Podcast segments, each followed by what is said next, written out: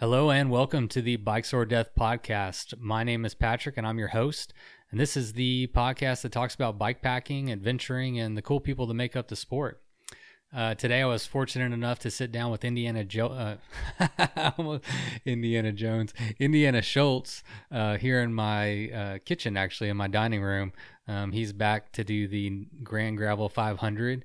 Um, and that actually kicks off tomorrow. Um, at least when we're recording it, it'll co- probably come out here in about a week.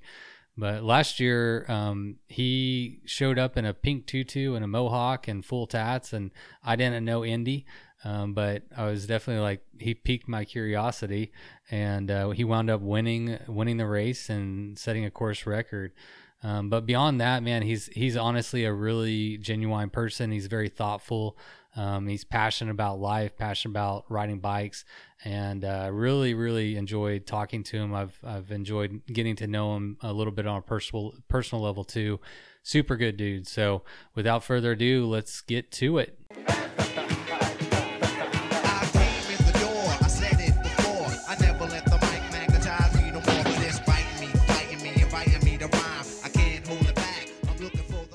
All right, man. So today I'm sitting down with Indy Schultz, if that is your real name. It is not. Yeah. So what? Indy, Indiana. Last year at the 500, you were squirrely Indy. Uh, Sparkle on Indy. Oh, okay. Yeah.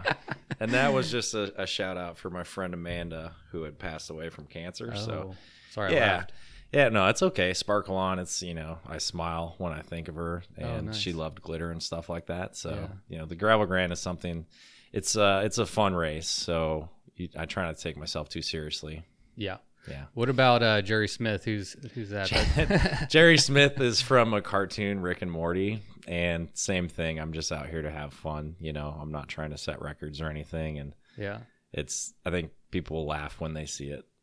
You say you're not out here to set records, but I think you have the record at Grand Gravel, don't you? I do, yeah. I did. I did accomplish that last year. I guess to back up just a little bit, um, Indy's here today, um, actually in my house. He's my first guest in my uh, dining room, so this is pretty cool.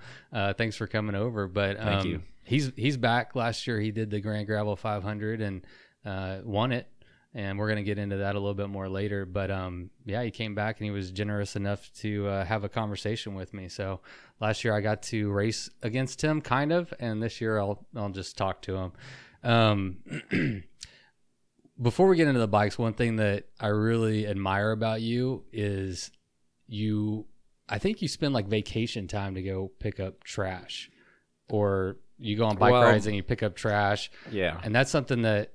Uh, full disclosure: every time I go camping, I'm like, "Damn it! I wish I brought, I wish I brought a bag, an extra trash bag to carry out some trash with me." You know, Mhm. and if everybody did that, I think you know you leave it a little bit nicer than you found it and uh, I always forget. So I'm kind of a jackass like that. But um, it's something I really respect. So I was kind of curious if you, had, I don't know, tell your motivation behind that or talk about that. a Yeah. I, th- I think I've always been motivated to. Well, I've always been inspired by my surroundings. I should I should say that you know in the in the beautiful places that we have in America and across the world, and unfortunately, it's becoming more and more prevalent where you go to a beautiful place and there's plastic bottles, hmm. there's a lot of man-made trash around, and that's really been impactful in my life. All of these journeys that I've been on. So at one point in time, I think I just said, even if it's a piece of trash here or a piece of trash there, let's start picking stuff up. So Yeah. I remember I went down to Havasu Falls, which is at the end of the Grand Canyon, and you're hiking down into the Grand Canyon. First time I'd ever been to the Grand Canyon, and I was in disbelief the amount of trash on the trails, and that's a Native American run reservation, and a lot of the natives were not the friendliest. And after I had hiked down there, that 12 mile hike into the valley where Havasu Falls is, I completely understood. I feel like we're people, and it's not necessarily white people, it's whoever goes there to visit, but somebody that's going into their their natural land and then leaving trash and and not picking it up. That's I think I would be a little upset if I was them too. yeah, it's But- disrespectful on a lot of levels. yeah, and it's it's everywhere around us, and and once you become aware to the levels of trash, it's hard to to turn a blind eye. Yeah. Well, Yeah. good on you for doing that. I know, Thanks. like you said, I mean, whenever you're out there riding your bike, you're moving at a slower pace and you're seeing all the trash and it's it's everywhere. Mm-hmm. My wife and I we went to uh, Colorado and did a, did a bike packing trip this past summer, and we were up at eleven thousand feet in like the back country of Colorado, Yeah. and I went off the trail just a little bit. And it- was just littered. I mean, so much trash. I, I, I couldn't believe it. I was really blown away. It, re- it really is. Yeah, it really is unbelievable. You think that the type of people that made the effort to get up to a remote spot where you were at Yeah. are very conscious of pack it in, pack it out, Yeah. and you realize it's everybody gets lazy at some point in time. So Yeah. you know, I live on the banks of the Mississippi River in the Quad Cities, and the water's level, the water levels rise and they fall quite a bit, and that's where I picked up a lot of my trash. Um, Yeah. the- You're and the- taking huge heaps. With yeah, you. I'm taking five gallon buckets at a time, and awesome. I can fill up a five gallon bucket in a matter of minutes, Sure.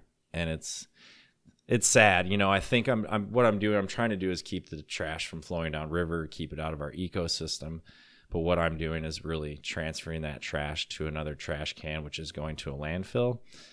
Obviously, the solution is to reduce and reuse in the first place and educate people about trash and, and start to, I think, from an environmental perspective, our corporations need to become more, more environmentally friendly and conscious and start using packaging that's not made Yeah. of styrofoam, not made of plastic, that's biodegradable. I so, couldn't agree more. I mean, I think I'm making a difference, and people have said I've inspired them along the way. But you know, it, it it's that's one of the the beefs I have with bike packing actually, which we'll get to. Is I go to a gas station and I buy 15 single serving things that are all wrapped in plastic, and while I don't throw them on the trail, I'm still part of the problem. right.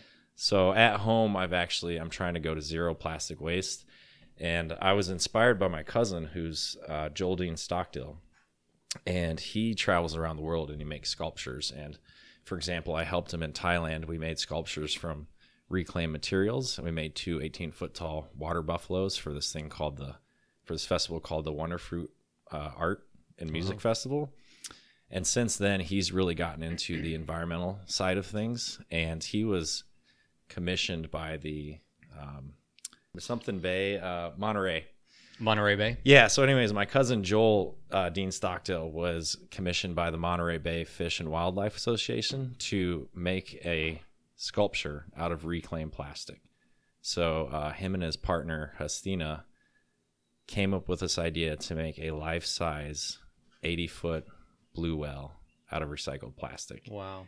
and it took them over six months. And there's a few really good videos about their process. And basically, they had this warehouse and they sorted all the plastic by color. They washed all the plastic. They made these homemade shredders. They shredded the plastic and then they put them into these molds into an oven and then they pressed them into these panels that were maybe a foot by a foot wide thousands upon thousands of these panels and then they set this blue whale up in a park in San Francisco and it's been there on display for 2 months and it is beautiful the colors are amazing and it's I actually saw a picture of it. It, is incredible. yeah, it, went- it went viral for a while, Yeah. and it's it's just a raising awareness about plastic. And I believe, and I and I, I might be misquoted on this, but the amount of plastic, the weight of that blue whale, is what gets dumped into the ocean every five minutes, Wow. It's sad. And that's just alarming. It's scary. You know what's going to happen? Yeah. I don't yeah. know. I mean, I know you're kind of questioning how much impact that you're having, Sure, but you're doing what you can. And I Sure. think, that, you know, and, and, and the ripple effect of what you're doing and inspiring other people and setting that example, whether it's through art installations or just going Mhm. and picking up trash. I mean, those things do matter, I Mhm. think. And you're right. uh, It, it probably has to happen at a corporate level. I know that there, uh, Yeah. have you seen those, um, the packaging that's made out of like, I don't even remember what it is, but it, it's a biodegradable uh, packaging that you Hmm. can eat. So like water comes in this little bubble, and you can put it in your mouth and just eat it. No, have seen these? no, Yeah. I haven't seen that. I can't remember what it, It it's sounds like. promising. Some like jellyfish by I can't remember. Uh, I'm- Okay. don't get me the lion, but um, there there's stuff like that. I saw a spoon that you can eat. So you eat your food, and it's made out of like rice or something, Mhm. and then you can eat the spoon when you're done. So I think um, we we really do need some bigger companies to like step up and and solve the problem. But Yeah, you know, and I think the awareness is out there. You know, thankfully f- to the inter, thankful for the internet and everything being exposed now. we should we are we're able to put the pressure on those corporations and tell them this is what we want as consumers. You know, Right. let's move to an environmentally, ecologically friend friendly Yeah. packaging. So we'll see reading- what happens. I'm reading a book right now that actually Jared Foster recommended to me um, called Last Child in the Woods. Have you heard of that one or Mm-mm. read it? But it, it talks about how, you know, when you and I were growing up, I don't know how, exactly how old are you? I'm 35. Okay, I'm 39. So Okay. we're, we're the same generation, I think. Mhm. And uh, when we were growing up, we spent all of our time outside, Mhm, right? mhm. But nowadays, but, but to step back, we spent all, all of our time outside, but we weren't as aware of like the environmental impact of trash and recycling and all. You know, the information just wasn't out there. Sure. But nowadays, kids, it's kind of the reverse. They don't spend as much time outside. But I can tell you, my nine-year-old daughter, you know, she came to me the other day and she's like, we should. uh we shouldn't drive as much, you know, because that's polluting. Right? Really? Yeah. And, uh, there's there's a new development, a real estate development going in, and we were discussing it as a family, and she said, "Man, they're just destroying the habitat for all those animals." This is this is a nine year old, right? That's that's very cool to hear. My daughter is spending time outside. We make sure that's a priority, but Mhm. um, it's it's interesting that we li- we live in an interesting world where we're so aware of all these things, but people aren't taking advantage of, um, you know, the the outdoors. Yeah, yeah, I understand what you're saying. Yeah, Yeah. they're, they're not necessarily out there as Yeah. much enjoying them, but they're But that- aware of the issues that are happening. Well, and it's part of the reason why I like doing a podcast and talking to people who are because I think for a lot of us, bikes are just a mechanism to get outside. You Mhm. know, it allows us to go, do, see, and be in in, in nature, be outside. Um, and so, you know, it's part of the reason why I wanted to start a podcast and talk to people like you and um, and spread the good word and get people outside and doing things yeah, and combine that with you know the passion for the environment and the knowledge that we have hopefully good things will happen you know Mm-hmm. Yeah, so it's just yeah. my my little drop in the water it's like you i mean you know it might you never know the long-term impact of someone watching you pick up a bunch of trash or do that art, art installation or whatever it is you yeah. know? i mean yeah, you just yeah. From his art installation, I've I've started to save all of my plastic, my Yeah. single use plastic that is non-recyclable, and I have a box of it already, which is scary. But that makes me realize how much plastic I'm using. So I'm trying to buy products that are less plastic yeah And then eventually, when I have enough, I'm going to call Joel and say, How do I make a mold? How do I turn this into something that is usable?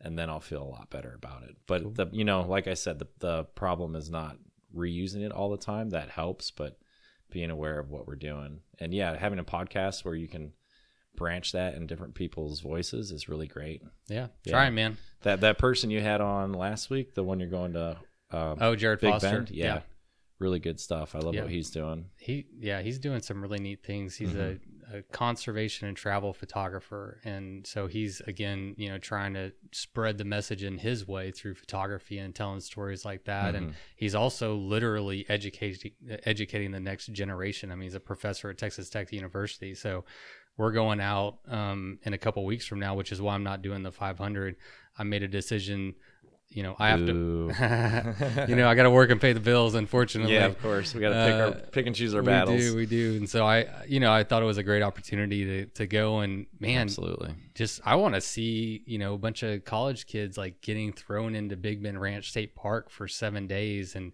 going bike packing for the first time and really getting into nature and like seeing them disconnect from their cell phones and Mm-hmm. whatever it is, you know, and just really be in nature. And um, I think it's gonna be cool to be like a voyeur to that experience and and watch them go through that. So yeah, but so let's talk about bikes.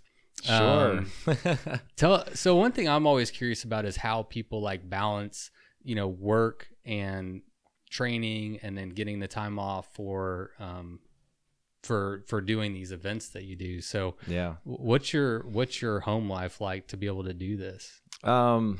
Well, for a while I've been doing carpentry, so I've been able to make my own schedule. I've been doing a lot of um, Oh cool. remodeling for friends' houses, so light electrical, painting, framing, building decks, things of that nature. So it's been good because I've been able to pick up and and leave projects at certain times if I have to go do a race or I have to go do some training. You're like, But, sorry, your um, bathroom's not done. I'm I Yeah, go. yeah. But what I found was what was happening is I was doing a lot of work for friends, and I'm I have a very hard time charging people what my time is worth Yeah. because all my friends have done something for me in the past. So I did pick up a few, you know, part-time jobs from temporary job placement things, you know, so, you know, light construction, restaurant jobs, things of that nature.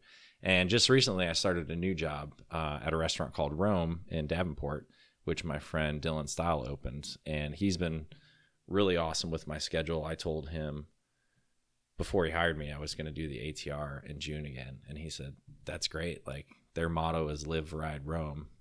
He said, "We fully support Bring you, it. so you've always got a job here." And I, I That's was, awesome. I was pretty stoked about that. So What do you do there? uh, I'm just a server right now. I've also done some bar backing, but I worked in Vail, Colorado for eight years at a restaurant. So I've managed restaurants, I've bussed tables, I've been a host, I've worked in kitchens. Yeah. Very familiar with the restaurant industry, but I needed some time off, so I took the last you know four or five years off and did the carpentry thing, and now I'm kind of leaning back in towards the restaurants. Cool. So it's very thing about the restaurants is their schedule is always very flexible.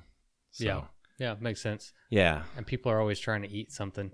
So they always Yeah. need someone to serve them their food. Yeah, yeah, and I'm and I'm good, and and I'm always smiling. It was funny. I I keep coming in there, and people ask me why I'm so happy, and I just I'm thinking, well, I'm at work, I'm getting paid, you know, to interact with my customers. I don't want to be a Debbie Downer, and That's normally funny. normally you know I've I've done a little workout during the day, or maybe maybe some yoga meditation. Maybe I went for a bike ride, but you know I've realized after the after the last five years, um, in the last five years, my exercise level has gone up quite a bit.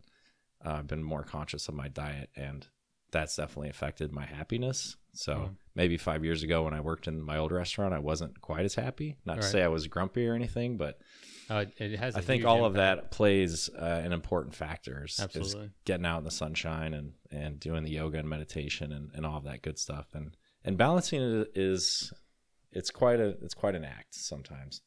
Uh, with the new restaurant, I'm working long hours, sometimes ten or twelve hours. So I'm, I would say I'm uh, in terms of where I'm at in shape bicycle wise, I'm at about sixty percent of where I was at last year. Hmm. So I'm trying not to push myself too hard this year, but What does training look like for you though? yeah. Um, so I have a really good friend. His name's Nathan Tackett, and he's been doing triathlons and Ironmans and things of those nature. And so he's basically has his uh, personal training certification. And when I got into bike packing, I was hanging out with my friend uh, Michael Kenny, and he's actually out here this year for the race. So Michael Kenny was uh, pacing me for the Leadville 100 Trail Run, which was the last part of the Leadman series in 2016. And apparently, I looked at him at mile 70, and I said, "I'm going to do the Tour Divide with you next year." And he goes, What? he goes, All right, well, let's get through this race. But I was moving back from Colorado to Illinois and I knew he was training for Did it. you have experience with uh, bike riding at that point? no, none. I had done the two races for the Leadman series, but I did them really slow and I did them on a really old bike and they beat the heck out of me. But I was training for running at that point in time. So, oh, wow. Anyway, so I uh, I moved back home, and Nathan Tackett was already writing or um, scheduling or writing a training program for Michael Kenny, and they owned their own company back home called Plan for Adventure, where they actually trained athletes and they took them on mini adventures and stuff like that. So he already had an old parking garage that had been converted into a gym. Yeah, it's a great resource. So yeah, and so generally my training is the way it's written is about I would say 50% gym like strength and power, you know, a lot of uh, free weights, Hmm. um, a lot of conditioning through that, and then 50% of it's out riding my bike. Man. But I don't do big miles. You know, people say, you know, what do you ride 300 miles a week? Sometimes I ride only 100 miles a week. Yeah. but it's it depends on what you're riding. Sometimes I'm riding intervals, um, and you have to change it all up. You know, sometimes you want to go at an easy pace and just watch your heart rate and go for maybe a three hour ride, maybe a six hour ride. It really just depends on what um, cycle of the training program I'm in. Does your is your complete training schedule um is it is it controlled by your coach? Um, it was, yeah. So when what I mean by that was when I walked into training for the Tour Divide with Michael, it was basically all planned out by Nathan. And then Michael went on this great adventure with his wife. They built out a sprinter van and started touring the national parks. And I decided I was going to try to do the Trans Am, hmm. which was completely different, a road bike race. Yeah. So I went to Nathan and I said, "Hey, I'm going to do this other race." And he said, "Okay, tell me about it." And I said, "It's a road bike race. It's 4,300 miles. You want to write a program for me?" And he said, "Yeah, absolutely." So he just wrote a program, and it's basically uh, five week cycles, and it's four weeks on, and then one week recovery.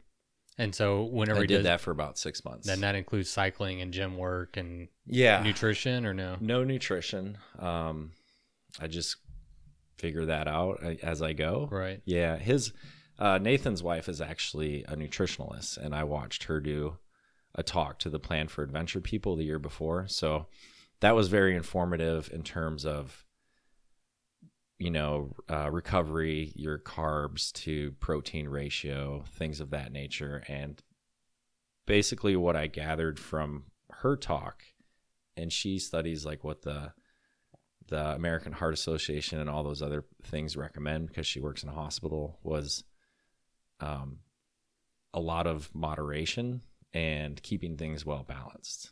And that's diet? yeah, and that seemed to work really well for me. I don't have any uh, specific allergies. I'm not a vegan or a vegetarian, so the whole food spectrum's really open to Yeah. me.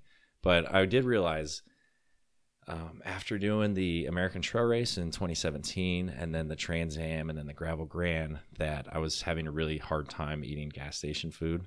I just didn't want to eat Clif Bars anymore. Nothing looked good. So I did this 200 uh, kilometer ride called the Turds of Misery that this woman, Jen Reed, put on back in the Quad Cities. And it was a, you know, gravel grinder in Iowa. It ended up being 130 miles and almost 10,000 feet of climbing but I was I was dead by the end of it because I wasn't eating enough calories. Everything I had brought in in my frame pack, I, I just didn't want to eat. I would just be sitting there chewing and chewing and chewing and chewing, and then I'd drink some water, and I would chew, and I just didn't want to swallow any of that food. So, I actually contacted Billy um, after that race. That race, Billy Rice. yeah, Billy Rice in September, and I said, "Hey, I want to try keto." And his first question was why, you know. And I said, "Well, I'm a little bit overweight. You know, I just went to Costa Rica after the Trans Am, and I and I I think I weighed 170 at the time, which was about seven pounds overweight for me. And I've been kind of calorie calorie restricting my diet. I can't lose any weight.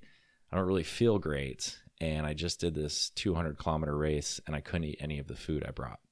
And he said, "All right, well, we can work with that." So uh, I worked with him for just a little bit. He gave me some some guidelines, and I did keto for two months, and it was fantastic. But I'm not on keto anymore.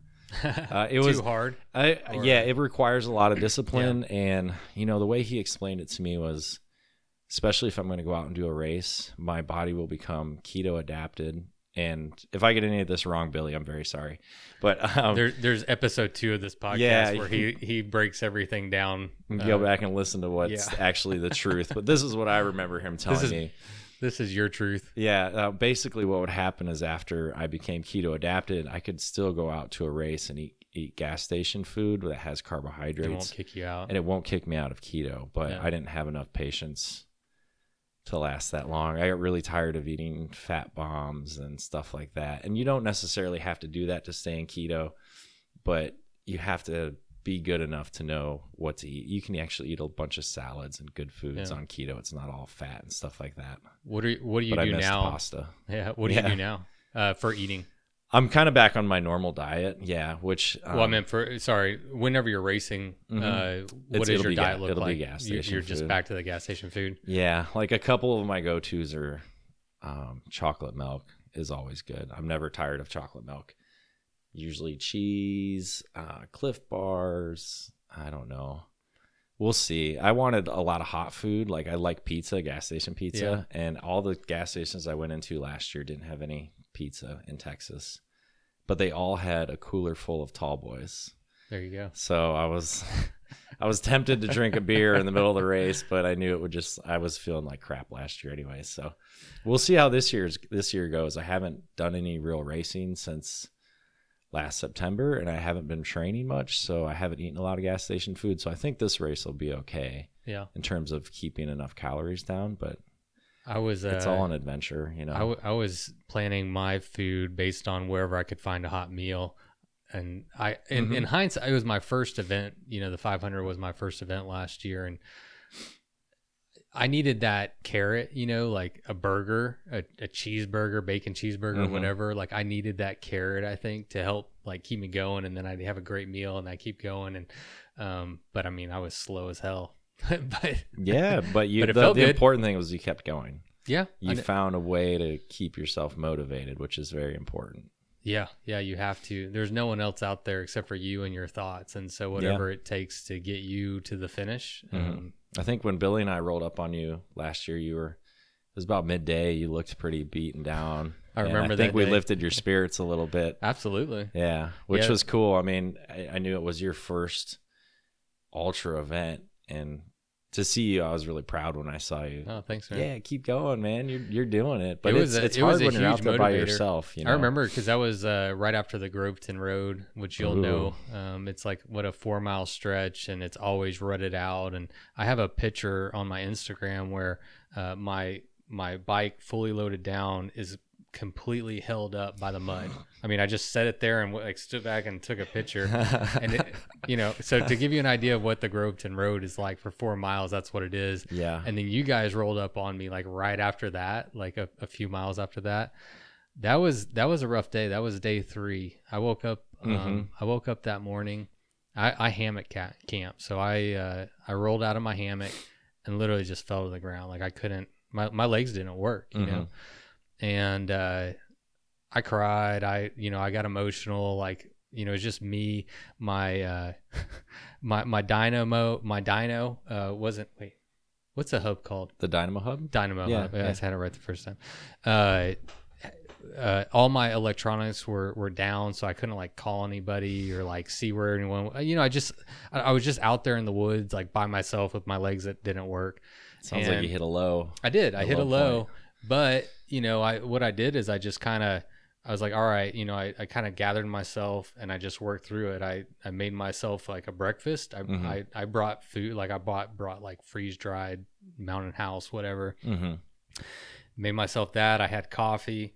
I had a nice, you know, I just relaxed and then I got to where like I went and got my bike and then I kind of just started walking up and down with my bike and then I didn't know where I was going because my GPS was was down. So Oh no! then I got to where I could like get on my bike and start riding again, and I had to just ride back and forth like this mile up and down the road until the dynamo would charge uh, my GPS unit, and I was able to Oh, figure I out where yeah, I was see going. what you're doing. That's smart. So that was that's Yeah. how I started that day. It was it was a tough day, but it taught me a lot, you know, about myself and uh, persevered. yeah, persevered. You know, I'm I'm proud of that. It was uh it was a tough moment, you know, Mhm. and uh, we were talking before we started recording about how I mean, uh, the physical aspect is certainly a huge component, but at some point the mental aspect is is what I think really kicks in and is going to keep keep you going cuz like my body had shut down. My body was like, "Nope." Mm-hmm. but I I kind of just was like, no, we're gonna do this, and then eventually your body will catch up to you and be like, okay, he's not gonna stop, so I guess we got to keep going.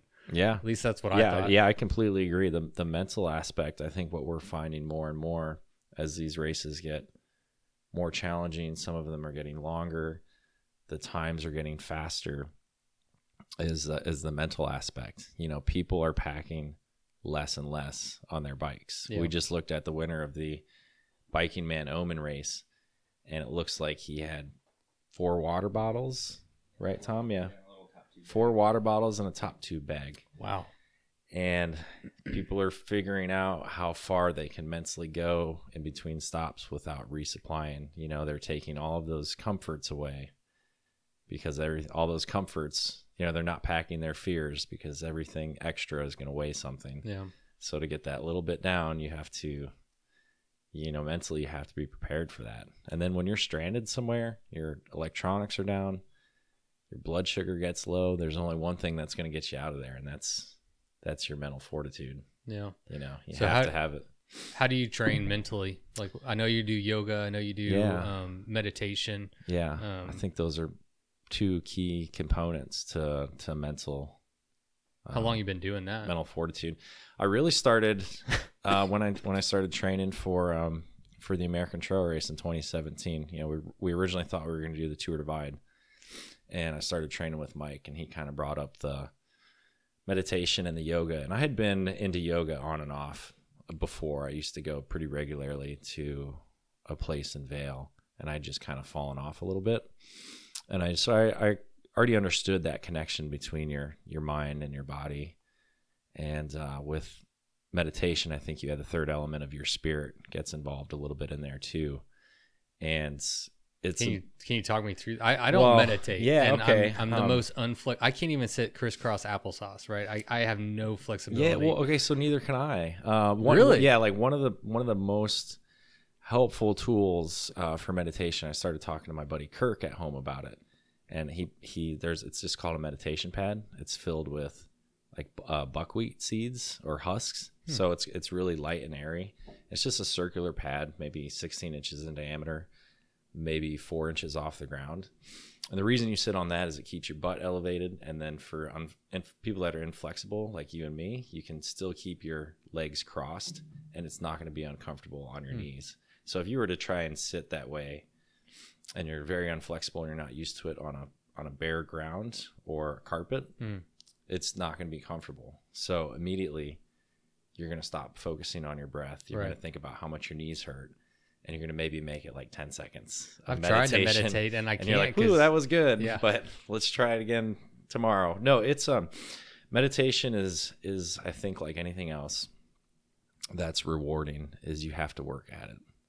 And you um it doesn't come very easily, especially I think in our technical world where we're so involved in social media and there's so many distractions, you know, living in a big city. Like I consider this place big. There's a lot of people here. I live in a smaller place and and I don't know if I could live in a place that was more populated than where I live.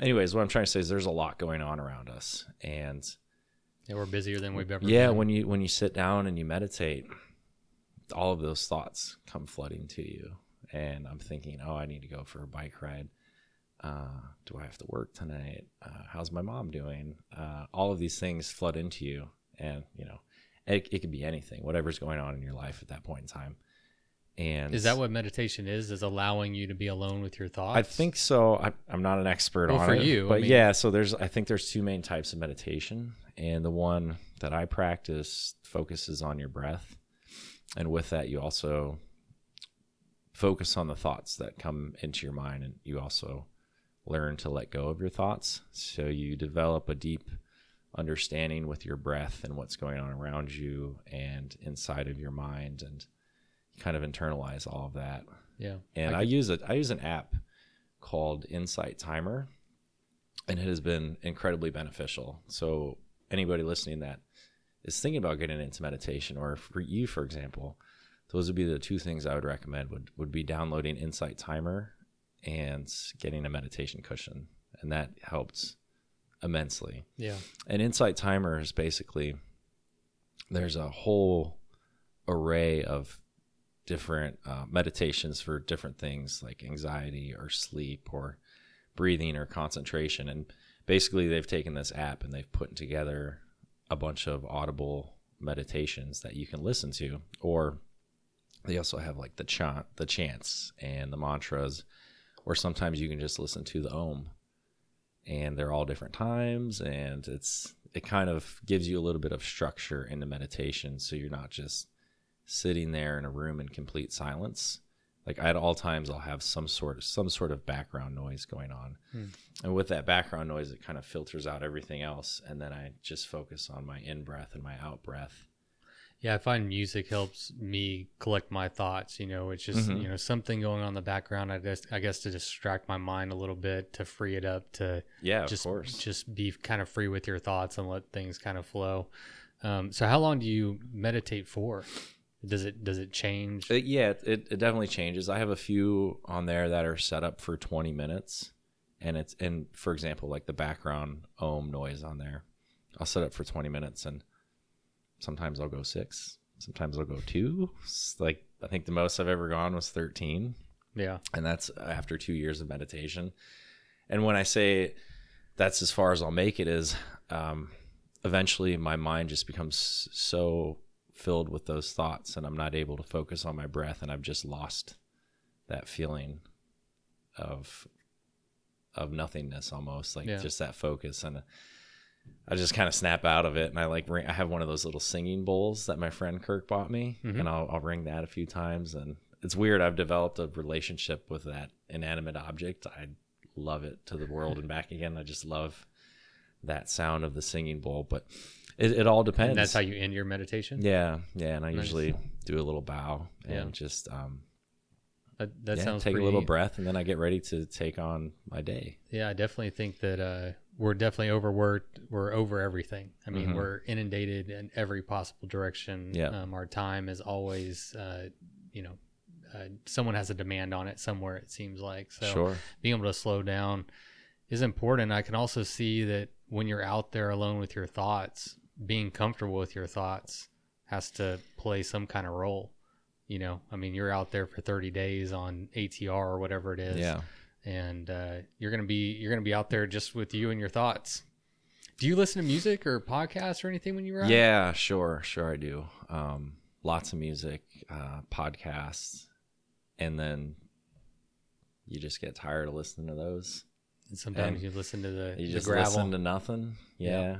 Um, and, and with the meditation, you really need to. A lot of people will say bikepacking is meditating or meditative, and I can see that you become one with your surroundings, and definitely the more secluded you get. Like take the, you know, I'm sure the Tour Divide is like this, but there's places in the American Trail Race where you won't see a person for 100 miles, and that's pretty beautiful to me. yeah, Some people, not so much. I know people that really struggle when they're in an environment alone. A lot of like some people are just very social, yeah, and I'm a social person, but I also enjoy just being by myself and alone with my thoughts and internalizing, you know, what's happened to me over the last few years, and it's very therapeutic Yeah. in, in that sense. And I'm like you in that way. yeah, I be- like to I I don't like to race somebody else's race or ride somebody else's ride. I mean, I like to ride with people sometimes too, but Mhm. you know, I uh, I enjoy just being in tune with what I'm doing and that experience for me. Mhm.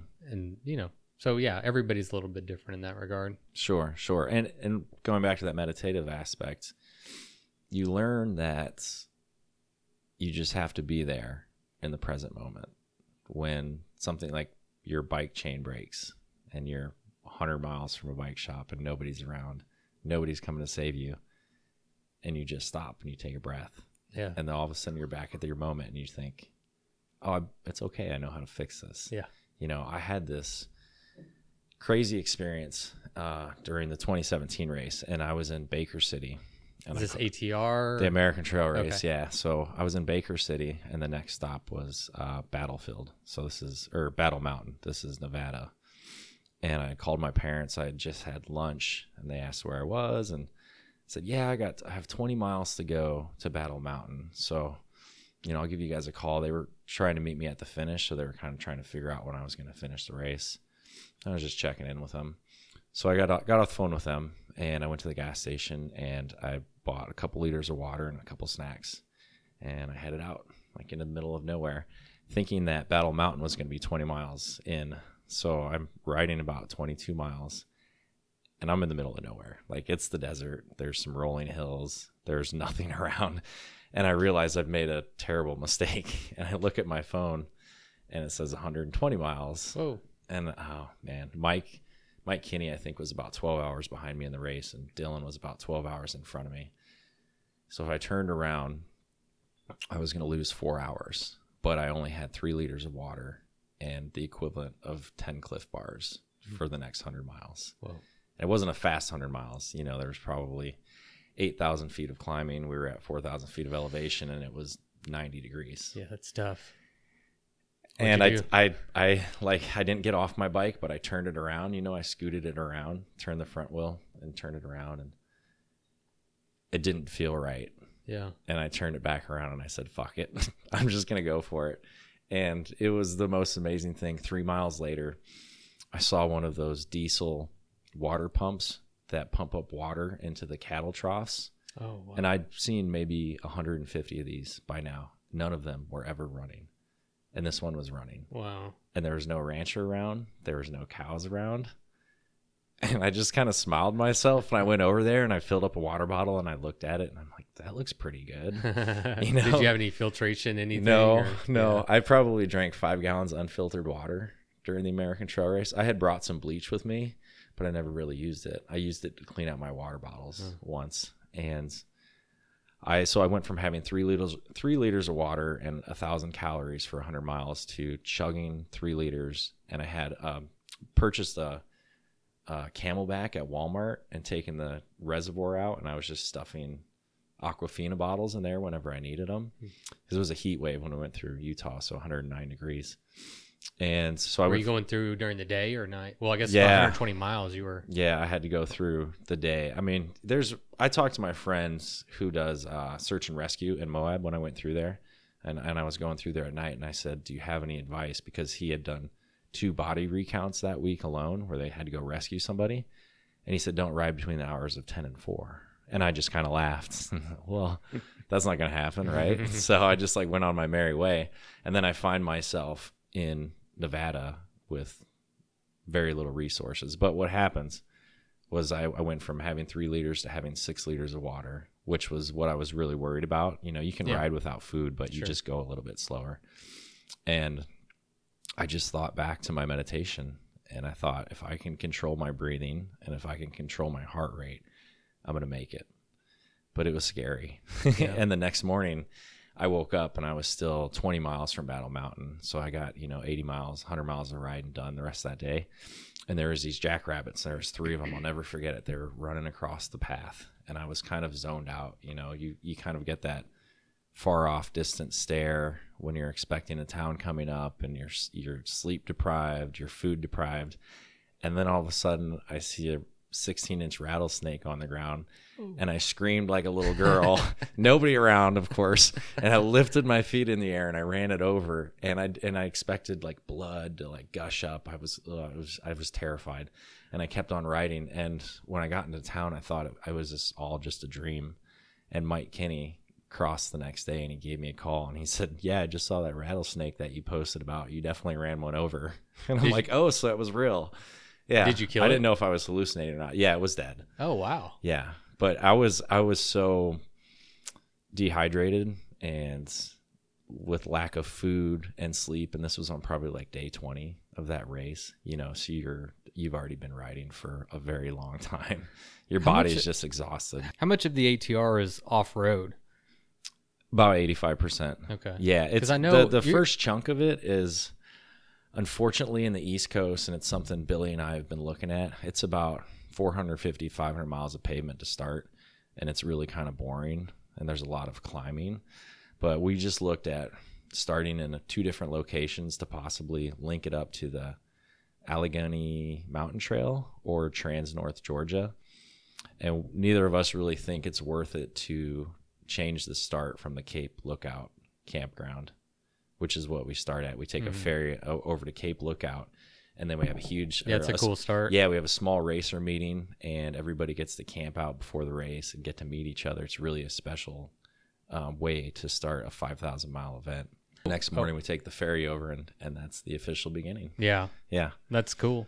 Uh, I know safety is a huge concern for you, isn't it? sure. Yeah, yeah. so how do you, whenever you're talking about, yeah, road riding especially. So whenever Yeah. you're talking about lack of sleep and you know you don't know if you're seeing snakes if they're really there and you're really not there how do you balance like the safety aspect of it and and yeah what do you do to to stay safe when you're out there Yeah. So when I'm um when I'm just training normal riding back home, I I wear a safety vest. All of my well, I only have one bike, but my bike is loaded up with reflective stickers. Um, I always have two rear lights, two front lights in case one of them runs out of batteries. Just being aware of where you're at. Um, so it's not. I feel pretty safe when I'm riding at home. I live in Illinois, Hmm. and drivers are actually fairly courteous you know, I think, and Tom and I talked about this the other day. People are so distracted, it might not even I mean, I think being visible helps, but it only takes a few seconds for someone to be looking at their phone Yeah. to veer off the side of the road and accidentally hit you. So yeah, that's it's the really scary. Larger problem. I actually feel safer when I'm riding at night I do too. because everybody can see you. Yeah. Um, sometimes, you know, so bright colors are great. Um, but being aware of who's around you, I also, I started using, um, on my drop bars, I have a Zefal side mirror. I think it costs 11 bucks on Amazon. And I've dropped my bike a million times and it's really easy to just push it back in the right position. I can't imagine riding without a mirror where I can see traffic I know. coming behind me now. I'm the same way. I, I really like being able to see what's behind me. I know a lot of people don't um, have Yeah, have yeah. mirrors, and that shocks me. Um, And I've heard the argument people people are saying, um, well, it will distract you and you'll look at it all the time. And I go, well, if you, ever driven a car, that's what I was thinking. you're not constantly looking in your side mirrors. Right. Like something might catch your eye out of the, and and then you look at it, and that's the point.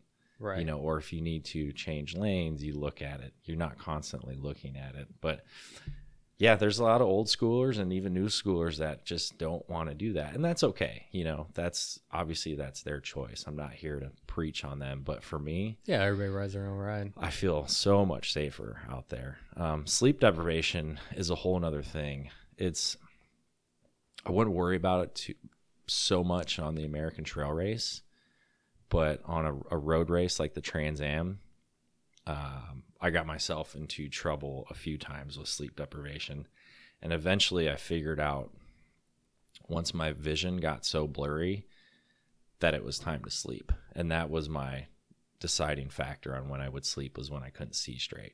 That sounds like Uh, a good time. Yeah. So what happened was I was going, th- and this is the first time, first and only time it happened, but I was going through these crazy rolling hills Missouri. You think Missouri's going to be flat, and it's not. It was right outside of Nathan, the race director's hometown. So him and Anthony uh, were driving across country taking media photos. So they were taking pictures of me and Craig Polly. Were pretty close at that point in time. I think maybe fourth and fifth place or something like that anyway, so it was Nathan's hometown, and I stopped at the gas station. I, I went inside and I got some some milkshakes, and I came outside, and I'd been trying to catch Craig for days, you know, thousands of miles, and finally I had caught up to him, and I knew he was coming to meet me at the gas station, and it was really funny. I took one look at him, and he took his glasses off, and his eyes were all swollen. And he had, you know, those white sweat marks from salt Mhm. all over his jersey and his legs were swollen and all i had was i had just complete love and admiration for him i'm like yes this dude is working just as hard as i am like Yeah. we are totally in it Yeah. so being that i got to that gas station five minutes before him i left five minutes before him i had 30 miles to get to the next resupply point and i started to get tired after about 20 miles. And i noticed um, i dozed off. Whoa. and my head came up and i and i kind of thought did that just happen? But i was still in my lane. I was still on the side of the road. So i looked at my phone and i saw there was some hotels. I said okay all i gotta do is get to this place. And the next thing i knew i had a driver honking at me. They had i think what they were trying to do is they had tried to pass me and i had swerved all the way in to oncoming traffic on my bike Yeah. on a two lane road Wow. and there was a car headed my direction. And I just, my mind, like alarms went off. I was saying, fuck. I was thinking about Mike Hall, just Yeah. all of the bad stuff, you know, the other people that got hit on the Trans Am. And I immediately went over, obviously, to my side of the road. In a few blocks, there was a house and it had some pine trees. I just got off my bike and I walked over those pine trees, and it was like 3:30 in the afternoon, 95 degrees, 90% humidity. I was only carrying a bivy bag at that point in time. I didn't have a sleeping bag or sleeping pad. Got my bivy. I took off all my clothes and I fell asleep immediately. I woke up four and a half hours later. It was 8:30. I was in a pool of sweat, Hmm. but I didn't wake up once during that sleep. That's how exhausted I was, and I was. It scared the crap out of me. Yeah. That's I've a, never been that. that's that a scared. sombering story. Yeah, and it's just I realized, okay, like your vision gets blurry, you get off the bike. Yeah. And that's actually when I switched over to night riding. I was getting really really frazzled by the traffic on the Trans Am. And that's just part of the race. I'm Mhm. just not used to that type of riding. I had I had been training on a road bike for 4 months. And it was scary. I, f- I finished the race. I did pretty good. I got What was the scariest state to go through? Her Kansas isn't. it's Kansas. Yeah. Yeah.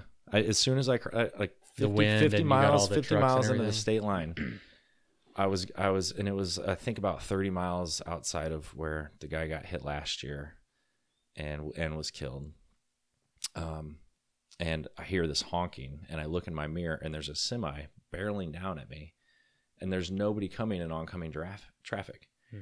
And he wasn't trying to hit me. Otherwise he would have just hit me. So he's honking his horn, and I get off into the gravel. You know, it's going maybe 16 miles an hour, but it shook me, and I almost fell off. And he just he went by, and he was just honking his horn. It's a game. Why? I don't know. Why? I don't know why. And I and I just had the thought and the feeling of, fuck Kansas. You know, this state's gonna suck. I heard it sucks. Yeah. And yeah. I don't think you're the first person to say or think uh, that. you do you remember Louis who came down to Gravel Grand last year? Yeah, Yeah. the our Lanterne Rouge. Mm-hmm. We was the Lanterne Rouge on Trans Am this year, and he took an alternative route, and he had seen signposts that were the three feet. It's the law. Give bike spacers that had been cut off at the base.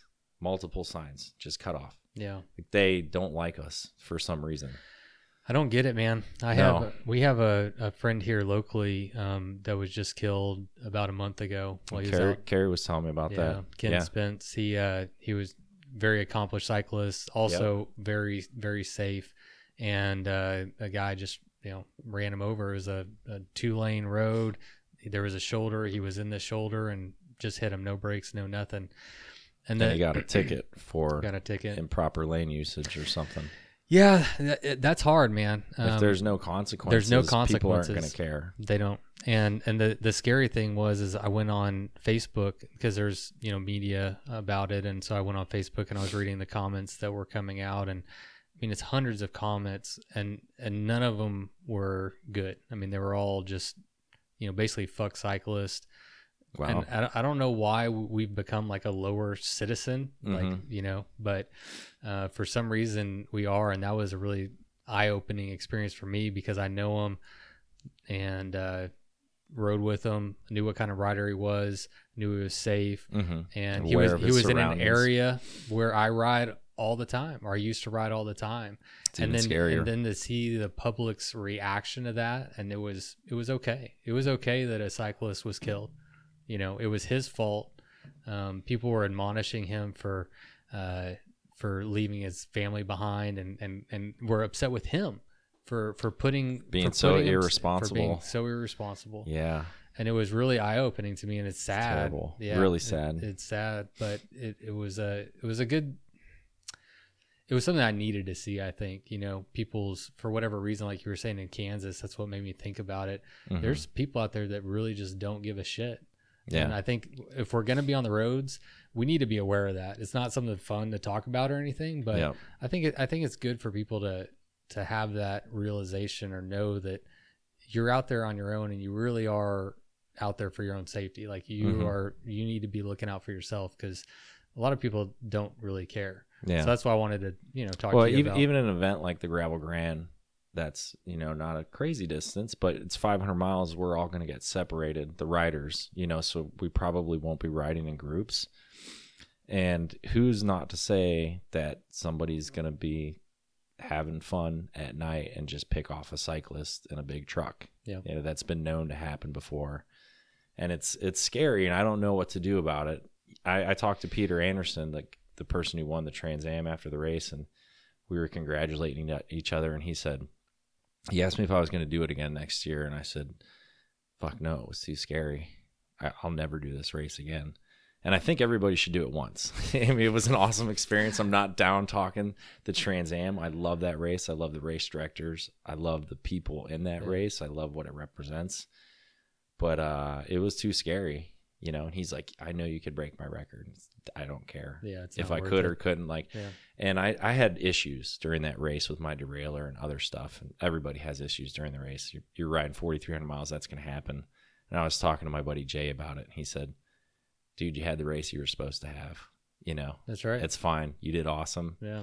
Be proud. You know, you made it and, and walk away with your head held high. Like that was what you're supposed to do. But what I'm trying to say is like, it sucks that I don't want to go out and do that race Right. because I feel like they have won and I don't want to go out road biking again because I don't feel safe and that's not the answer.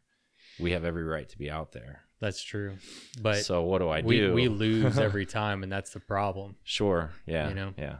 And I don't I don't know what the answer is, but you know, hopefully talking about it is part of it. I think Yeah. you know the big thing that you touched on is holding people accountable. It's it's mind blowing how often uh, somebody injures or kills a cyclist, and there's little to no repercussions for it. hmm Uh, So here locally, we've just been trying to get our district attorney to really look at the case and like Get involved. get involved and Yeah. like make him aware of a you know, person died. Yeah. Yeah. And they had a for real. family. yeah, and and he wasn't doing anything wrong. He Yeah. was well within his rights. Exactly. Um. So anyway, It's wild. Yeah. yeah, it's it's a bummer. And I know we all know the the inherent risks and you know accidents do happen, but.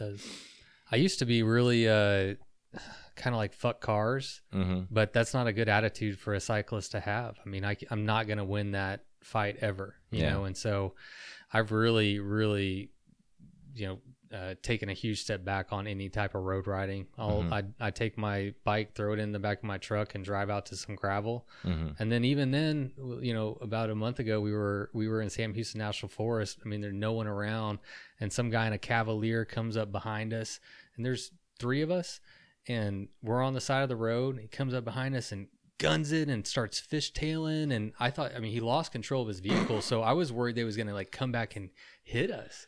What you an know, idiot. I'm just like, there was no Why? reason for that. yeah. to, what what you just don't on? like the fact that we are riding our bikes. It- Yeah. it's so weird, man. I, uh, there's another book that I've been reading called uh, "Women on the Move." It's actually about Dottie Farnsworth. It's a relative of mine that did uh, six day races back in like 1900. That's cool. Um, yeah, really cool. But if you just go back 100 years ago, I mean, cycling was the thing, right? I mean, it, it, the cycling, like this race, this six day race that they would do, it's like the Super Bowl. I mean, it was Mhm. just so entrenched in our culture. Everybody rode bikes, you know, knowing who won the race and going and watching the races. I mean, it made the papers. It, it was a big, big, big part of our, our culture. And in 100 years, we've completely gone away from that. And now, you know, it's just cars, hmm you know? Yeah. And what's it going to be next? I mean, I'm kind of hoping the self-driving cars Yes. might be a little solution, you know, I think because they're going to have sensors and they're not going to automatically hit people type of thing. You know, they'll Yeah. automatically I break the a- car. that's huge. I think that sounds promising. We're obviously some years away from that, but I think that technology could be very helpful Yeah. in terms of keeping cyclists safe. Did you hear about um? Uh, do you know who Mr. Money Mustache is? I wish I did, Yeah. but I don't. So he's he's like a financial advisor guy. All right. Um, he teaches people how to like retire early, and if anybody wants to like look him up, but he just put out um plans for a carless city outside of I think Boulder, Colorado, and it's very much in its infancy. But I like the Mhm. idea of it. I mean, he he uh, designed the whole town to where you you can drive to the town and you park outside, but then it's all bikes from there. You know that that's neat. I like that. I like that people are talking Sounds about really it. Neat. Yeah. You know, we're my cool. my wife and I are actually looking at moving to like a more cycling friendly com- uh, community. We we just bought land up in uh, Northwest Arkansas. I don't know if you're like familiar with like the bike scene up there, Mm-mm. but it's all Walmart money basically. But Bentonville, Bella Vista, Mhm. it's it's it's crazy, man. I mean, Walmart's put like 17 million dollars into the bike infrastructure there. So the lot that we bought backs up. There's there world class trails like 40 feet off my my back property line. Mhm. From there, I can ride a 43 mile trail that goes all the way from Bella Vista, Bentonville down to Fayetteville, and then there's single track all off of that. So, you know, I'm. I, it's such a problem that like I'm looking at moving. I mean, we are planning to move For to the, get- yeah, for the safety and security just of your because family. we want to be yeah. able to ride bikes and enjoy Yeah. it and like there it's a part of the culture you go ride a bike and there's old people there's families there's kids there's i mean you were, the, the neighborhood Mhm. goes and rides bikes you know because the city is invested in the infrastructure and if you build it they'll come i guess right, right. And when you have to wonder what what they're doing here in uh is it College Station or Yeah. Bryan, and and Same. Carrie was saying this is the fifth fastest developing county or city in the in America. Yep. So if they're not developing bike lanes with that infrastructure, then yeah, you're kind of at a loss We're lucky with if we the can increased get. traffic and everything. Yeah, we're lucky if we can get uh, bike racks in front of businesses. It's part of like the city code. Is like if you have a business, you're supposed to There's, put up a bike there's rack. a college here too, right? Yeah. Yeah, you would imagine that Yeah. that would be very much encouraged. Yeah, Yeah. you would imagine. It's it. We're, It's kind of mind-boggling. Yeah, we're we're we're backwards in a lot of ways, and that that's Yeah. just one of them, unfortunately. yeah, yeah, I hear you. So, uh, what got you into bike packing? Where did it all start for you?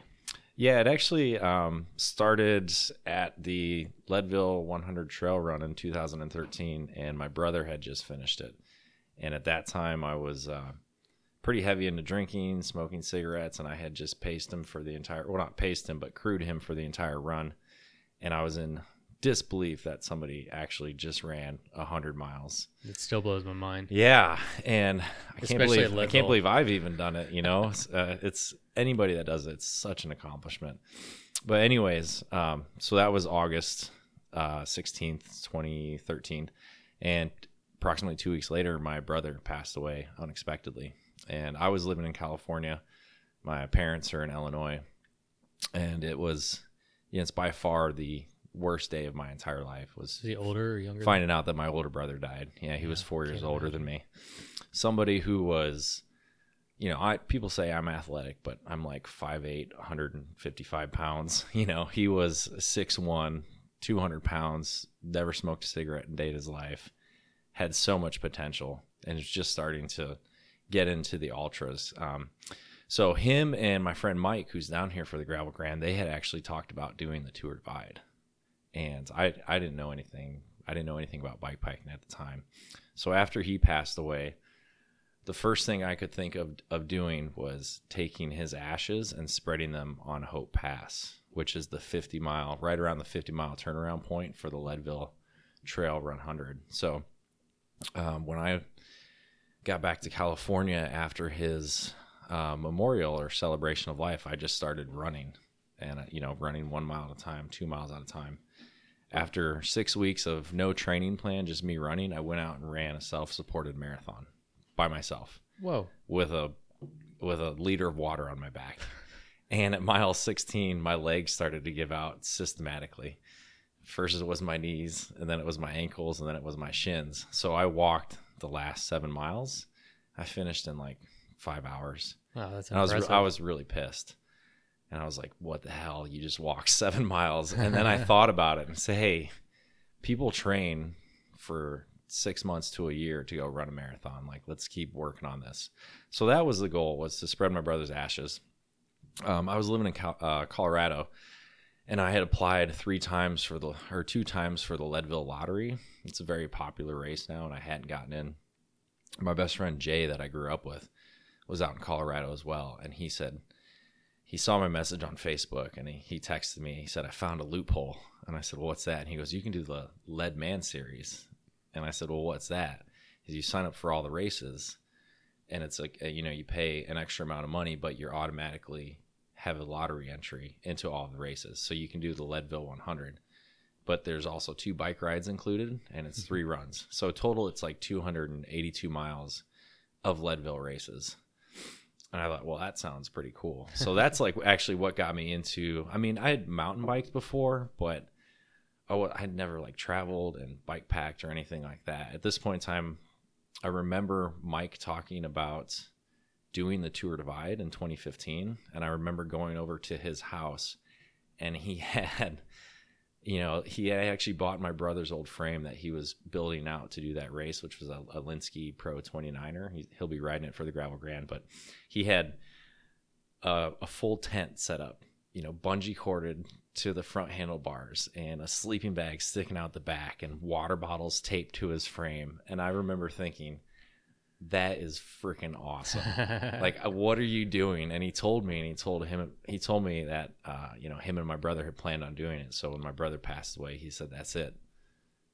Like, no more second chances, no more bailing. I'm going to go do this. So Mike went out and did it in 2015 not really prepared, you know, not a great setup. I still I think he finished in like 23 days. He, Oh, did, he did pretty awesome. He's pretty relentless. And and Mike ended up doing the American Trail Race with me too. But that's how I got into it. I remember thinking about that. So here I was living in Colorado I knew I was moving back to Illinois, and I did that Leadville Trail 100 run, and it was at mile 70, and Mike was my pacer. And this is the moment I said I don't remember. I apparently I looked at him and I said I'm going to do the Tour Divide with you, and he said, "All right, just go ahead and finish this race. You know, like you're pretty tired." And then at the end of the race, I said. I said, "Yeah, like, did you ask me to do the Tour Divide?" And he starts laughing, and he goes, "What?" And I go, "Yeah, yeah, you asked me to do the Tour Divide." And he said, "No, you turned to me and said you were going to do it." And I said, "Okay, well, let's do it." And that's where bikepacking began for me. Uh, when we were training for the Tour Divide, uh, he said Billy Rice released this new route. It's never been ridden before. And I go, well, what is it? And he goes, it's a 5,000 mile route and it goes across the U.S. It's called the American Trail Race. And my eyes lit up. I- Ooh, like I like your personality. If you're gonna do 2,500, why not do Yeah, 5,000? double the pleasure. Yeah, double and, the fun. and I'll tell you what, what I really love about it, and the fact that we took that leap of faith is there's nothing as special as the inaugural year where you walk. Was that 16? uh, that or was seven- 2017. 17, yeah, okay. and you don't know what's gonna happen. Right. I mean, we had so many reroutes and floods, and it was so much fun. Like, it was crazy. It was crazy, incredible. And I had, I'd never hoped in my wildest dreams I would have done as well as I did. But somehow I, I did pretty good, you know, and I just pedaled every day. Second. And there's a, yeah, Right. yeah, there's a second out of nine finishers. uh, but Hey, you look at Dylan. Second out of everybody that did Yeah, a race you- too. you look everybody on their couch watching the dot, man. You can't forget that. Yeah, and, and a lot of it was weird. Um, it was a weird feeling when I was on the route and a truck would pull up beside me, and they were like, "Are you Indiana?" And I'm like, "Yeah, why?" And they're like, "Hey, I'm this dude. I'm from Arkansas. I'm I'm dot watching." And I'm like, "What?" Like people were inspired. That was a crazy feeling I never experienced. Yeah, you hadn't been on the other side, I'm guessing. No, I didn't even know Yeah. what dot watching was. Right. Like I knew we were going to be on track leaders, but I didn't know what that was. And people come out of the woodwork and they come say hi and they support you, and it's really an amazing feeling. And you look at Dylan uh, Taylor, who won that race, just an amazing guy, super nice guy. Uh, he has a lot of experience, you know, and it was really funny being in second place, and I really enjoyed it because I heard so many stories about him in first place. So the last half of the race is um, really challenging because you start to get to the really, really remote Wild West, and there's in the entire race there's over 20 points where you're over 100 miles between resupply points, and more than half of those are in the last third of the race. So they're small towns, you know, maybe 20 people in these towns or whatever. Yeah, hit or miss. If Yeah, if, if things are going to be open, yeah. and so you're trying to plan it so you get there when you're open, and then when they see you, these people, there's a good chance they've never seen a bike packer in their life. So I get into these stores, and they start. I start talking to them, and they go, "Oh, you're doing that race with Dylan?" And I go, "Yeah, yeah." Like, and they go, "Is he okay?" and I'm like, "What do you mean? Is he okay?" And they go, "Well." He looks really bad off. And I go, Yeah, he's really wants to win and he's a like a professional rider and he's been sleeping in ditches. I think Dylan got one hotel room the entire race. I, I ended up staying in three, so I had a shower every fifteen hundred miles. He had a shower every twenty five hundred miles. But yeah, they, the thing was is they were like, he, "You look like you had a long weekend." He looked like he got drugged behind a truck. wow. Yeah, and that's how hard you like push yourself, you know. And Dylan and his wife were waiting for me at the end when I finished, and he had he had like showered and shaved and everything. And I told him these stories, and he's like, "No, like I was." I was really nice and sociable. I go, I don't, I don't know if you were like, I know you as a person, and I know that's how you are, and I can't imagine he was ever mean or, or anything to No, anybody just tired, but just completely ragged. out of it. Yeah. Yeah. like just covered in dirt from head to toes. They're like, So- "Who's this homeless person coming through town?" Yeah, for me, like that's my romantic relationship or the romantic draw I have with bike packing is when I saw Mike's first setup and he just I was said, What's bike packing? And he goes, You're just out there, it's self supported. I'm like, What do you mean? He's like, You gotta supply all your stuff. Your bike breaks, you're fixing it. Mhm. Like that's when I think bike packing, that's what I think of. So the racing element of it is cool, but it's it's a lot mentally and physically, it costs a lot of money. You need a lot of resources. Um, but Cool. yeah, it's it's I I felt like the. I don't know. Sorry, go ahead.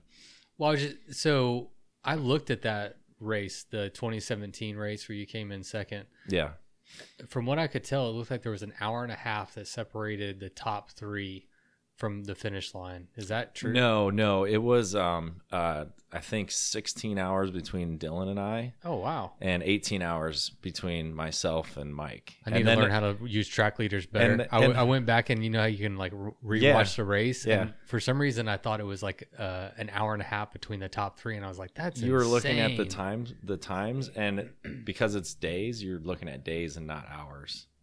So it was Oh. 30 35 days, not 35 hours. And like so it'd be like 35 say he finished in 35 days, 12 hours. I finished in 36 days and 14 hours.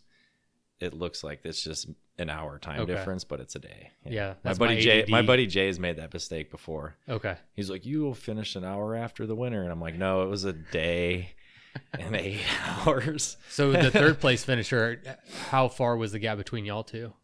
Eighteen hours, 18. Yeah, we were So we it were all wasn't basically really- split up almost by a day, about a hundred miles. So you weren't could really say. feeling the pressure too much. You were just kind of keeping you Towards keeping the your end, pace. it's it's really hard with the resupply points. If you're going to try and make up some time, you got to have some phenomenal planning and a lot of capacity on your bike, probably to carry some extra water, which is a trick I have up my sleeve for this year. uh oh. Yeah, I'm going totally unconventional. I'm rocking panniers. Oh wow. Yeah, You'll be the only one. Well, there's nothing. probably. yeah. yeah. I've got like the Arco dry light panniers. I started doing the math, like, so I did it the ATR the first year, and I didn't have a sleeping bag, and that was the biggest mistake I've ever made in my entire life. I froze my butt off. Yeah. I was so cold the entire race, and it limited how much I could ride at night, and it limited to what I had to do in the morning. I had to camp five to ten miles outside of town, and wake up. Take what I had done is I went to Walmart and bought a, uh heat shield, like heat blanket, a little bit thicker. It was actually like a heat tarp, an emergency tarp. You know, it's got the silver lining in it, and I all I had for warmth were my rain clothes.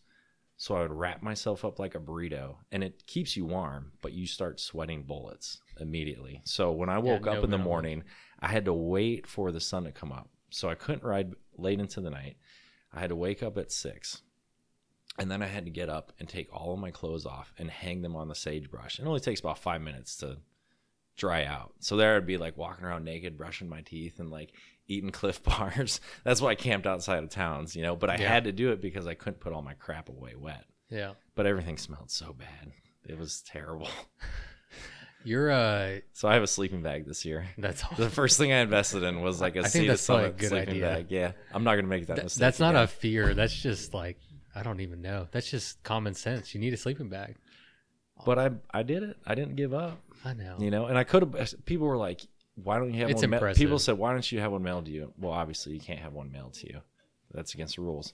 And they said, Well, "Why you don't go you to buy Walmart why, and why buy don't you?" one. And I said, "I own two sleeping bags at home. I'm not spending money on a sh- crappy sleeping bag that weighs four pounds. Like, I just won't do it. You know." Yeah. And that's like I've tried to be a not materialistic person. Me as a person, Right. I own one bike. Yeah. I like I like that. I've gone it. down to two. I have. Uh, I don't. I don't. You don't do mountain biking, mountain biking, single track much, or Not because well, I don't live in Colorado anymore. Yeah. So I don't feel the need to have one. yeah, yeah. I would like to. I've gone if I down lived to somewhere, I'd probably own maybe another bike. Yeah. Yeah. I've, I, so I have my Salsa Fargo, and that's a great. Yeah, buddy. High fives. High fives. That that's a great everything bike. I can commute on it. I can gravel grind on it. I can even take it on single track. Like it, I have two different wheel sets for it. Absolutely. And then I have my uh, full suspension mountain bike, and it's a 29 or 27.5 plus, but I can also do like a 29er by 2.4 inch tire. So Mm, I effectively have four bikes and two. yeah. I'm about that too, just minimalizing every, you know, not to get too preachy, but like we were talking about, like environmental aspect, but uh, uh, environmental costs. Every time you buy something new, someone had to manufacture it, somebody had to ship it. There was an environmental impact of of that purchase, you know, and so I don't know. I, I I'm Have big. you on, read "Let My People Go Surfing" No. by Yvon Chouinard? Oh, I, I've heard of Yvon I'll, Chouinard. I'll, mail, I'll mail you a copy. Oh, I think it'll it'll blow your mind. yeah. This is take a company like Patagonia and what their That's why I know that name. what their values are Yeah. and for him to say as good as we're doing it's not enough scares the crap out of me because they are doing so good They are in, doing in good. terms of uh company's standpoint that Right. has a huge impact it's scary Mhm. So let's go and talk about the 500 real quick, which is why you're here. yeah gravel grand 500 Yeah, buddy. So Great last race. year you came. What what's the elevation in Illinois? What what elevation? we're at sea level oh, you are okay. So there's no advantage. I can do a hundred mile route on the miss on the trail or bike path on the Mississippi River, and it's six hundred feet elevation change Yeah. in a Okay. hundred in a hundred So miles. basically, well, there's actually more on the 500. I was just Yeah. curious how. There was your first race in Texas, hmm first time in Texas. No, I had been to Texline during the ATR, which I don't recommend anybody ever go to. We had just gotten out of the Oklahoma Panhandle, and I think Billy put it there just to be like, "Hi, y'all got to go through Texas." Yeah. And as soon as we got to Texas, it was fresh laid black blacktop, and my tires were sticking, and it was 110 degrees, and I was like, I hate you, Texas. and then there was nothing in Texline, really. I mean, there's a, a few shops and stuff, but you literally cut into like a five mile corner of Texas. So that would that had been my Texas Gotcha. experience. Yeah. So when, when you, it was a brief experience that you had in Texas, but Yeah. this was, you know, you were. How long did it take you to finish? It was two days.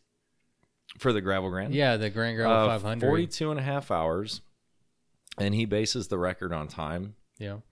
because the route changes direction and, and length and or i'm sorry bases it on speed and my speed was uh, 11 and a half miles an hour Wow. Yeah. That's impressive. i i thought i, I thought I could i could do it better Yeah. Really? yeah, i had some issues and, and some gear issues and i was sick but Yeah. I- what- it can be done faster on a good year yeah Take us through last year. How was it different than what you were expecting, or how did how did I- it play out for you? Yeah, I, I really underestimated it because I had been on my road bike training for the Trans Am. So I was really focused on my cadence. I was in the gym a lot. I was really sticking to my training program last year, you know, wanting to go out and win the Trans Am. So I fl- I looked at this race and I said 500 miles, like, no, that's nothing. And um, I got my butt kicked. I, I had bought these new shoes that were a half size smaller than what I normally wear because I thought the ones that I owned were too big and I didn't like how roomy they were. And my feet swelled up and they were numb by the time I got to the first checkpoint. And I was also having stomach issues. Uh, and so I was throwing up and also having um, diarrhea issues as well the entire race. And um, it kicked the crap out of me. And Yeah. then you had uh, and I, bl- I blew up my Achilles and my knee, and I, I couldn't train for a month after the gravel grand. wow. Yeah, Yeah, you, and then you had a uh, Carrie chasing you. Yeah. So I mean that I mean Carrie's awesome. We're actually staying at her house. You know, after the race, she's like, "If you ever come back down, stay with me and my husband." You know, she's one of the many amazing faces that you meet at Yeah. bike packing races. Like, I love the people that do these races. Anyways, yeah, she's really impressive. she was she was kicking butt, you know. And I remember I was I was sick at the first resupply point, and I made it to Trinity, and um, I got out at Trinity and I was wearing my pink tutu for my friend Amanda, and I saw Billy and Billy caught up to me, and we got out of town. and We started climbing this hill, and you know I didn't want to tell him I was feeling bad because I knew he was sick and dealing with a respiratory Yeah. thing. So I didn't, I, you know, I didn't want to be like, "Oh, look at me, I don't feel good." And he's he's like, "You doing okay?" And I'm like, "No, I'm having some issues." And and he looks down at his power meter and he goes, "You're only putting out 80 watts, bro." And I was like so pissed at him at that point in time. But anyways, I ended up riding with him for like 10 miles, and Billy totally lifted my spirits. He's such a fun and positive person. But he told me uh, Carrie's Carrie's been training and she's gonna she looks strong. And I said, oh, "That's cool." We were talking about Bo, who went out fast, and you know, Bo went out too fast, and he's coming back this year, and he's going to do really well. Like he he might win it. I definitely have confidence that he could win this race. Anyway, so I you know I tried. My goal was under forty hours and to not sleep, and I failed at both of those goals. Uh, four in the morning, I was so tired, and I kept dozing off. And I saw this bridge, and after all that rain, I figured bridge. It's dry. It's the only dry place I'm going to be able to sleep. I had So is this 23 hours in at 4 a.m.? We start at 5. yeah, it would have been. Yeah. No, Yep, yeah. Almost so I almost made it almost 24 hours. And so I you know, put my helmet which has reflective stickers on one side of the bridge and then my bike on the other side. And I didn't have, you know, Billy's like, "Don't bring any sleeping gear if you don't intend on sleeping." So here I am in my rain gear again. Total flashbacks to the ATR. Like, Right. I'm going to freeze. This sucks. Whatever. I'll make it through it. I set my alarm for 30 minutes and after 20 minutes I heard a pack of coyotes and it bolted right up.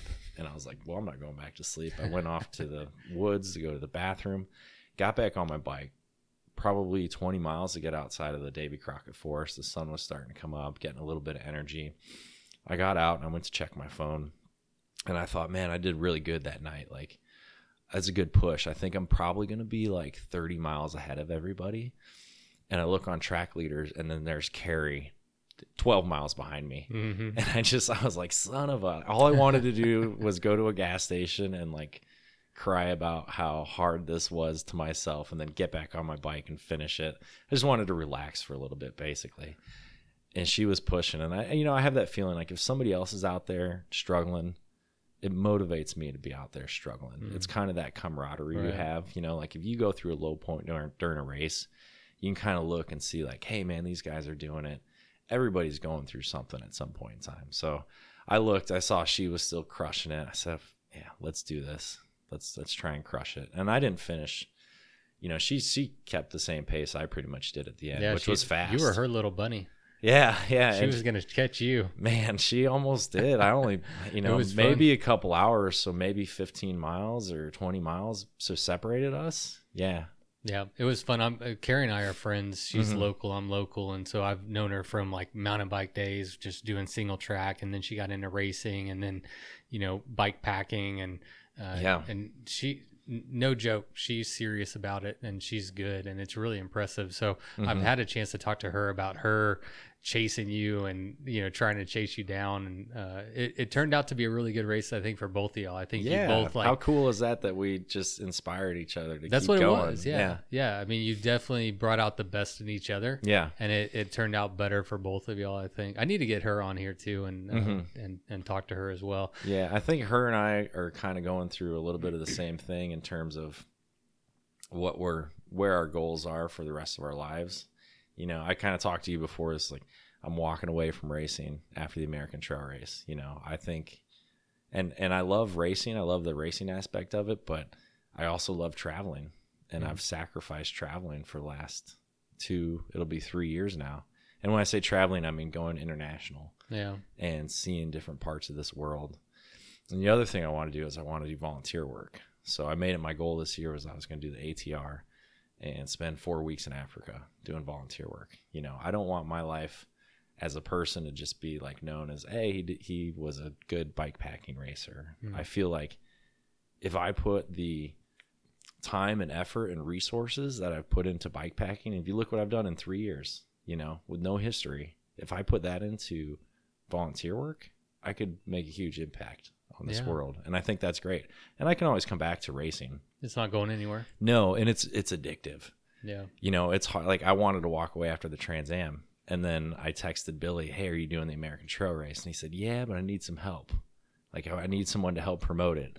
So here I am like helping promote it. And I'm like, I mean, it's an amazing race. The American Trail Race changed my life. Yeah. You know, it's awesome. So hopefully I can walk away after the American Trail Race this year. But one of the ideas well it's I- all, you're choosing between two goods Yeah, right? i mean you're yeah. trying i mean riding your bike i mean it's not just riding your bike i mean you're growing a lot as a person and you're getting a lot Sure, out of those sure. experiences and you are traveling it's, you're it's in helped texas me with the loss of my brother Yeah. immensely. It's been so therapeutic for me. yeah and you have so much time out there to just think about life and think about the good times I had with my brother and come to terms with what happened. You know, it's, Yeah. it's been amazing for me.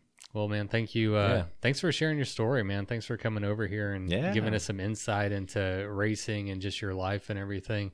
Um, and good luck in the future, man. You got, Thanks. I mean, tomorrow, you're rolling out like tomorrow at 5 a.m. Yeah, we are. under a helicopter uh, escort, and and you get to pick the music. What did you pick?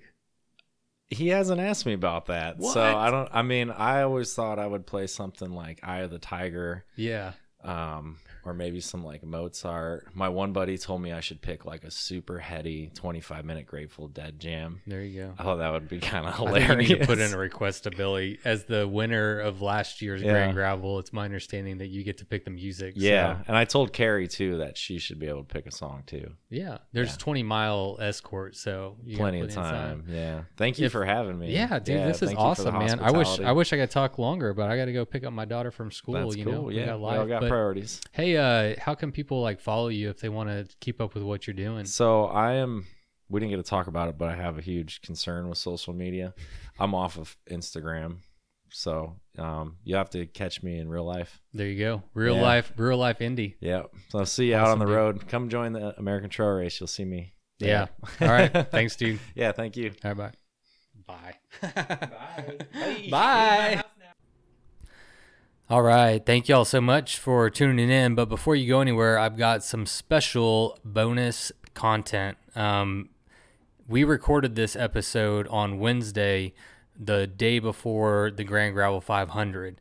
And uh, I watched the dots, of course, uh, over Friday and Saturday. And it was about 11:30, 12 o'clock at night, and I saw Indiana was getting really close. So I went and posted up next to the road, about a mile from the finish line. I just wanted to snap a couple pictures, but he wound up stopping and talking to me for a while. So I uh, I, I turned on my recorder and got an audio clip, and I wanted to share that with you. Um, he did wind up winning it this year, and uh, anyway, so this is Indiana Schultz at about 12:30 a.m. after riding his bike for I don't know 45 46 hours and only having about 20 minutes of sleep. Um, so we're really on the side of the road and there's cars going by and the audio quality isn't great, but I couldn't uh, miss the opportunity to share this with y'all. And uh, before I get to that, um, thank you everybody for the support so far. If you like the show, please do me a huge favor and um, subscribe wherever you listen to it and leave a review. That way, you can let your friends know and other people know about this kind of content. And if you really want to help support the show, please head over to uh, Patreon and you can find me over there. Um, I'm Bikes or Death. And all the proceeds I make from that really just go to support the show and, and keep it going if you want to keep up with what I'm doing, uh, you can follow me on Instagram at Bikes or Death. So, all right, here's Indiana. Woo! Is that Indiana Schultz? How you feeling? I'm tired. Yeah, you're almost done. I, How are you? Thanks for checking in on me, man. Yeah, I don't, I don't appreciate it. Yeah, no, no, no. I, I know the deal. You're almost done. I was just coming to take some video of you, and I'm gonna go over the finish line and show you. Unreal. I can't believe it, man. Uh, two things that in uh, Trinity. I finally got my baby powder, which I left at home, and I was too stubborn to buy because I was like, it's only two days, but that makes chamois amazing. And I had an epiphany where I've been riding my Japanther shoes, which are a centimeter taller than my summer shoes because it's been 20 degrees. So my seats a, too centimeter higher. So my Oh, knees and my Achilles have hurt since like mile 30. Yikes! It just blew me up. What about and the then I lo- you gotta. I lowered the seat and uh, I was I was like, all right, let's groove. I finally got some food in me. That was the hardest 100 mile stretch ever. the first hundred. No, uh, from Palestine to Trinity, Oh yeah, 250 to 355. Yeah. I uh, I went to Whataburger and I totally miscalculated the calories and like packed a bunch of those in my bag and I was out of food with like 25 miles left. Wow. Billy and uh, Brian came to visit me, and like I had slept for a few minutes by a church. I had every single piece of gear on that I own, and I was freezing. Yeah. Ugh. Did you wreck? Uh, no, I uh, so a few weeks ago I fell on the ice. Four weeks ago, Yeah. my right hand, and since I wait tables, it's taken forever to heal. Didn't even think about it with the race, and uh, I was hitting some chop, chop. You know how the Texas roads are, and I was like, "Ooh, that's a little tenderoni. I better be careful."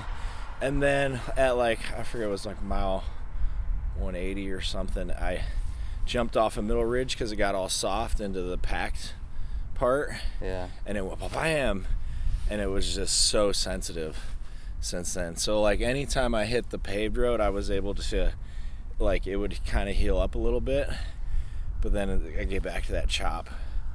But I was able to like switch my hand position from here, which was a lot better than being up here because of the angle. And uh, up here, I was able to hold with my left hand and just kind of brace with this and steer. Yeah. Those But, uh, drop or the aero bars Lesson learned. I mean, it hurt. you know, it's always gonna hurt, right? I got some Advil in me and stuff, and uh, Dude, you're an animal. You've stopped for two mi- two hours and 16 minutes, except for to talk to me right now. But you got a nice 20 20 mile uh, yeah. gap on second I mean, place. I so- can't believe I did that stupid thing. It's like the Trans Am where I, my flight was delayed and I had my bike mailed to uh, Sugar Wheel Works in Portland, and instead of being there at 3:30 and they close at seven, I got there at 6:15. Uh, And uh, me and Jude, the owner, were sizing my chain, and I was like, "Oh, I got it." And I was doing the Shimano way where you add two links, and I was like, "Yeah, you just take two links off." So immediately my chain was four links short, and I couldn't get into my largest chain ring for like the first four days, and then it never worked right after that. Yeah. Like I don't know if it screwed up my derailleur or my internal cable. It's just like. I need to have somebody set up my bike before I go on rides. Like I'm just making things so hard on myself. yeah. But um, un- totally unreal, man. That, that kid, that kid is fast. That's his first I race. know. His first race, he passed us. Y'all me, like me been. and Mike and Tom, and he goes, he goes, ah, I'm just warming up the legs, and then like. He was like ten miles ahead of us, and I was like warming up the legs, my ass. But he was like, "Yeah, my name's Chip, like the potato." like and the uh, he's like, "I was like, cool, man. Like, what? Like, what's your experience?" He's like, "This is my first race," and I go, "Well, I'll tell you what." Mike Hall told Billy, and it's like, wherever you are in the race, just be happy, man, yeah. and you'll be good out there. Wow. And then I didn't know if he was done in Palestine, right? Like I was, And then he, he- he like got 15 miles ahead of me, and I was like, I was hurting bad. I was gonna call it in Palestine, and then I saw he was stopped, and I was like, ooh, maybe I'll see how far I can get. Like, and I didn't want to bail in Palestine because that's the furthest point away from here. Uh-huh. So I was like, well, that's a, that's not a good move. So let's see how far my my handle lasts or my wrist. And then all of a sudden, I look on track leaders when I had that 100 mile stretch, and I was, I was, I think that took me 15 hours to do 100 miles, whereas that last one I cranked out in like seven hours. Because of the roads, or Well, just because you were roads worn and, out? and I got uh, um, baby powder, and my seat was right. yeah. So as soon as I put my seat down, my Achilles and my knees were fine, right on. and I was like, oh, and Oh, I I sat like there and I ate for 30 minutes. I saw you stopped at Whataburger. Yeah. You and Chip both did, but the Yeah. difference is Chip stopped at Hampton Inn and slept for six hours. Yeah. So that was the big difference, man. He slept for Well, six I hours. mean, you I slept for two. I don't think it was a bad move. No, it's not. You saw how fast he was today. it's never a bad move. If you need to sleep, you should I sleep. I looked and I was like, "Holy dude, Chip's back!" And he was like, all of a sudden, he was in second again, and I'm like, "He's gonna catch me!" Like I Yeah. was, I was getting real drifty because I had slept for 20 minutes, okay. and then I just saw two hours Yeah, I slept time. for 20 minutes yeah. at a church on the cement. You you slept at the same place gear. I stopped, Yeah. except for last year it was reversed, so that was mile 190. like all those cement, all those churches are set up the same, which is hilarious. Yeah. they have that little ramp and then Uh-huh. the cement area. They're all the same. But it's good because no and one's gonna bother you. Yeah. yeah, no one's gonna bother you. But I never bring a sleep gear because Billy convinced me last year. He's like, if you bring sleep gear, you're gonna use it. Well, I could have used it this year. It was a little cold this It year. was so cold, and and I f- just forgot how much energy it takes for your body to stay warm. right. And I didn't right, pack enough Right. food. Right. You know, and I'm at the point where like, I've done so many miles in bike packing races. Right, just in four races, I've done. 10,400 miles. I'm so tired of eating food on my bike. like, I can't wait to retire. One more race. One more race. Hey All man, go brother. get your time. Hey, thank I'll you, see you at the finish, man. All You're doing brother. awesome. Appreciate it. He's got his tutu on. Woo! It has special power. Yeah, it does. Apparently. That guy's a fucking badass. Thanks again. Until next time, go ride your damn bike.